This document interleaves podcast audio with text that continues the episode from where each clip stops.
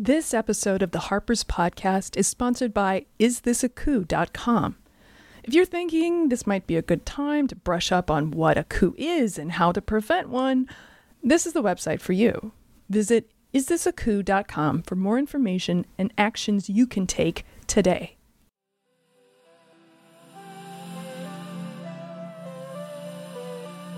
Welcome to the Harper's Podcast.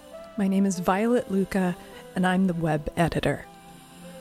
When people talk about Don DeLillo, they sometimes complain that the author makes all of his characters sound the same, or that they all sound like him. It's hard to imagine DeLillo himself being bothered by the accusation. He's always been too concerned with addressing contemporary reality, both its absurd scatter and its often numbing flatness, to worry about being a realist. He's always been more interested in the ways certain situations make us talk than in the idiosyncrasies of individual speech. More than character or plot, his writing is driven by the qualities of language itself. The basic work is built around the sentence, he said in a nineteen ninety-three Paris Review interview. "I'm completely willing to let language press meaning upon me. Watching the way in which words match up, keeping the balance in a sentence, these are sensuous pleasures."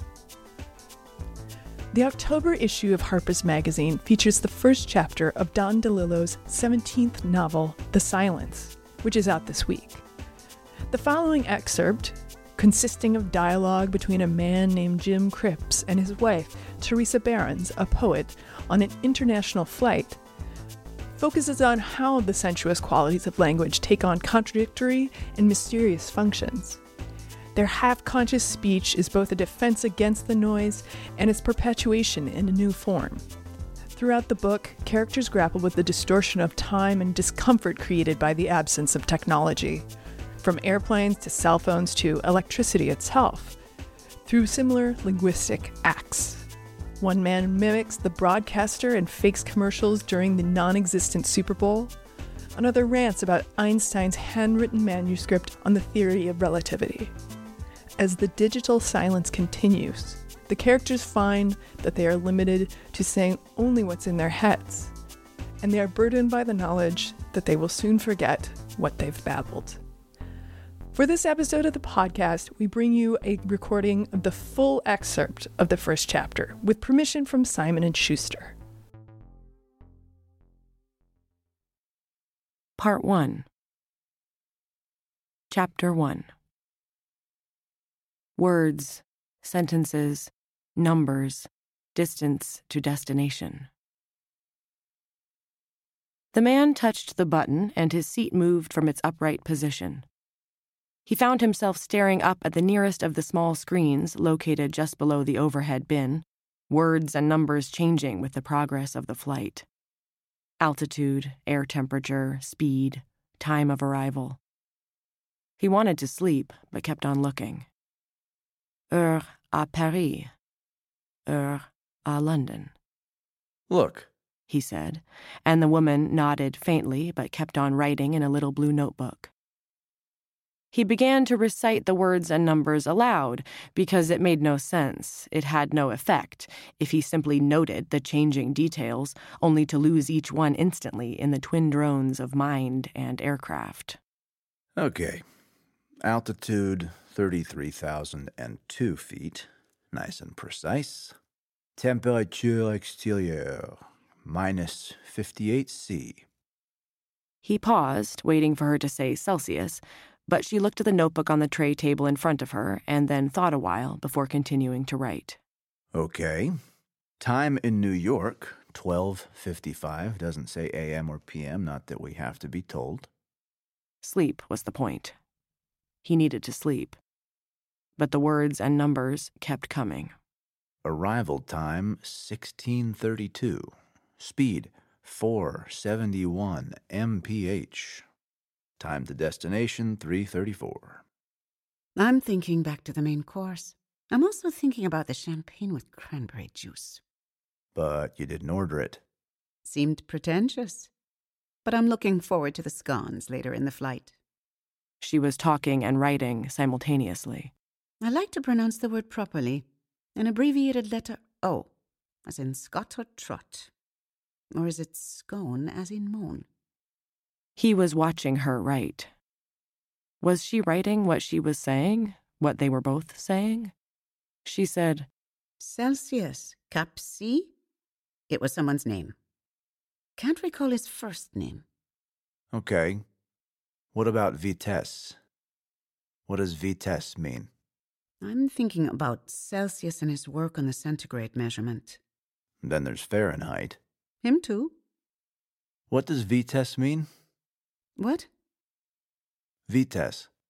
Vitesse. Speed. Vitesse. seven hundred forty-eight kilometers per hour. His name was Jim Cripps, but for all the hours of this flight, his name was his seat number.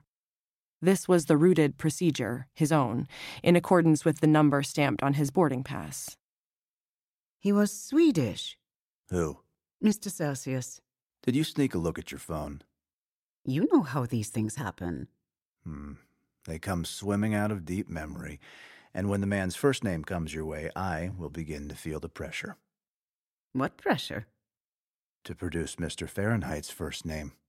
Go back to your sky-high screen. This flight. All the long flights, all the hours. Deeper than boredom. Activate your tablet. Watch a movie. I feel like talking. No headphone. We both feel like talking. No earbuds. Talk and write. She was Jim's wife, dark-skinned, Tessa Behrens, Caribbean, European, Asian origins, a poet whose work appeared often in literary journals. She also spent time online as an editor with an advisory group that answered questions from subscribers on subjects ranging from hearing loss to bodily equilibrium to dementia. Here, in the air, much of what the couple said to each other seemed to be a function of some automated process, remarks generated by the nature of airline travel itself. None of the ramblings of people in rooms, in restaurants, where major motion is stilled by gravity, talk free-floating. All these hours over oceans or vast land masses, sentences trimmed, sort of self-encased. Passengers, pilots, cabin attendants, every word forgotten the moment the plane sets down on the tarmac and begins to taxi endlessly toward an unoccupied jetway. He alone would remember some of it, he thought, middle of the night, in bed, images of sleeping people bundled into airline blankets, looking dead, the tall attendant asking if she could refill his wine glass, flight ending, seatbelt sign going off, the sense of release, passengers standing in the aisles, waiting, attendants at the exit, all their thank yous and nodding heads, the million-mile smiles. Find a movie. Watch a movie. I'm too sleepy. Distance to destination, one thousand six hundred one miles. Time in London, eighteen oh four. Speed, four hundred sixty-five miles per hour. I'm reading whatever appears. Durée du vol, three forty-five. What time is the game? six thirty kickoff. Do we get home in time? Didn't I read it off the screen? Arrival time, whatever, whatever. We land in Newark, don't forget. The game. In another life, she might be interested. The flight. She wanted to be where she was going without this intermediate episode. Does anyone like long flights? She clearly was not anyone. Heure à Paris, nineteen oh eight. Heure à London, eighteen oh eight. Speed, four hundred sixty-three miles per hour. We just lost two miles per hour. Okay. I'll tell you what I'm writing. Simple. Some of the things we saw. In what language? Elementary English. The cow jumped over the moon. We have pamphlets, booklets, entire volumes. I need to see it in my handwriting. Perhaps twenty years from now, if I'm still alive, and find some missing element, something I don't see right now. If we're all still alive, twenty years, ten years. Filling time, there's also that. Filling time. Being boring. living life. Okay. Temperature extérieure, minus fifty-seven F. I'm doing my best to pronounce elementary French. Distance to destination, one thousand five hundred seventy-eight miles. We should have contacted the car service. We'll jump in a taxi. All these people. A flight like this? They have cars waiting. The huge scramble at the exits. They know exactly where to go. They checked their baggage, most of them. Some of them. We did not. Our advantage. Time in London, eighteen eleven. Arrival time, sixteen thirty-two. That was the last arrival time. Reassuring, I guess. Time in Paris, nineteen eleven. Altitude, thirty-three thousand three feet. Durée du vol, three sixteen. Saying the words and numbers, speaking, detailing, allowed these indicators to live a while, officially noted, or voluntarily noted. The audible scan, he thought, of where and when. She said, "Close your eyes." Okay. Speed four hundred seventy-six miles per hour, time to destination. She was right. Let's not check our bags. We can squeeze them into the overhead. He watched the screen and thought about the game, briefly, forgetting who the Titans were playing. Arrival time, sixteen thirty. Temperature extérieure, minus forty-seven C. Time in Paris, twenty thirteen. Altitude, thirty-four thousand two feet.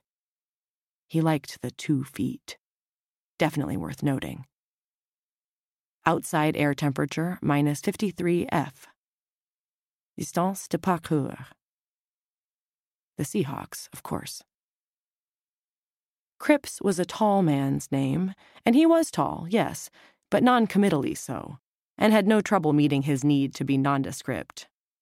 He was not a proud head bobbing above a crowd, but a hunched figure blessed by anonymity. Then he thought back to the boarding process, all passengers seated finally, meal soon to appear, warm wet towels for the hands, toothbrush, toothpaste, socks, water bottle, pillow to go with the blanket. Did he feel an element of shame in the presence of these features? They'd decided to fly business class, despite the expense, because the cramped space in tourist on a long flight was a challenge they wanted to avoid this one time. Eye mask, face moisturizer, the cart with wines and liquors that an attendant pushes along the aisle now and then. He watched the dangling screen, and what he felt was the nudge of dumb indulgence. He thought of himself as strictly tourist. Planes, trains, restaurants. He never wanted to be well-dressed. It seemed the handiwork of a fraudulent second self. Man in the mirror, how impressed he is by the trimness of his image. Which was the rainy day? You're noting the rainy day in your book of memories? The rainy day immortalized. The whole point of a holiday is to live it outstandingly. You've said this to me. To keep the high points in mind, the vivid moments and hours, the long walks, the great meals, the wine bars, the nightlife. He wasn't listening to what he was saying because he knew it was stale air. Jardin du Luxembourg et de la Cité Notre-Dame. Crippled but living. Centre Pompidou. I still have the ticket stub. I need to know the rainy day. It's a question of looking at the notes years from now and seeing the precision, the detail. You can't help yourself. I don't want to help myself. All I want to do is get home and look at a blank wall. Time to destination, one hour twenty-six. I tell you what I can't remember. The name of this airline. Two weeks ago, starting out, different airline. No bilingual screen. But you're happy about the screen. You like your screen. It helps me hide from the noise. Everything predetermined, a long flight, what we think and say, our immersion in a single sustained overtone, the engine roar, how we accept the need to accommodate it, keep it tolerable, even if it isn't. A seat that adapts to the passenger's wish for a massage. Speaking of remember, I remember now. What? Came out of nowhere. Anders. Anders. The first name of Mister Celsius. Anders. Anders Celsius. She found this satisfying. Came out of nowhere. There is almost nothing left of nowhere. When a missing fact emerges without digital assistance, each person announces it to the other while looking off into a remote distance, the other world of what was known and lost. Children on this flight. Well behaved. They know they're not in economy. They sense their responsibility. She spoke and wrote simultaneously, head down. Okay. Altitude ten thousand three hundred sixty-four feet, time in New York fifteen oh two. Except we're going to Newark. We don't have to see every minute of the game. I don't. I don't. Of course you do. He decided to sleep for half an hour or until an attendant showed up with a snack before they landed. Tea and sweets. The plane began to bounce side to side. He knew that he was supposed to ignore this and that Tessa was supposed to shrug and say, "Smooth ride up to now." The seatbelt sign flashed red. He tightened his seatbelt and looked at the screen while she went into a deeper crouch, her body nearly folding into her notebook. The bouncing became severe. Altitude, air temperature, speed. He kept reading the screen but saying nothing. They were drowning in noise. A woman came staggering down the aisle, returning to the front row after a visit to the toilet, grabbing seat backs for balance. Voices on the intercom. One of the pilots in French, and then one of the attendants in English, and he thought that he might resume reading aloud from the screen, but decided this would be a case of witless persistence in the midst of mental and physical distress. She was looking at him now. Not writing, just looking. And it occurred to him that he ought to move his seat to its upright position. She was already upright, and she slid her food tray into the slot and put her notebook and pen in the seat pocket. A massive knocking somewhere below them. The screen went blank. Pilot speaking French, no English follow-up. Jim gripped the arms of his seat and then checked Tessa's seatbelt and retightened his. He imagined that every passenger was looking straight ahead into the six o'clock news, at home, on Channel four, waiting for word of their crashed airliner. Are we afraid? He let this question hover, thinking tea and sweets, tea and sweets.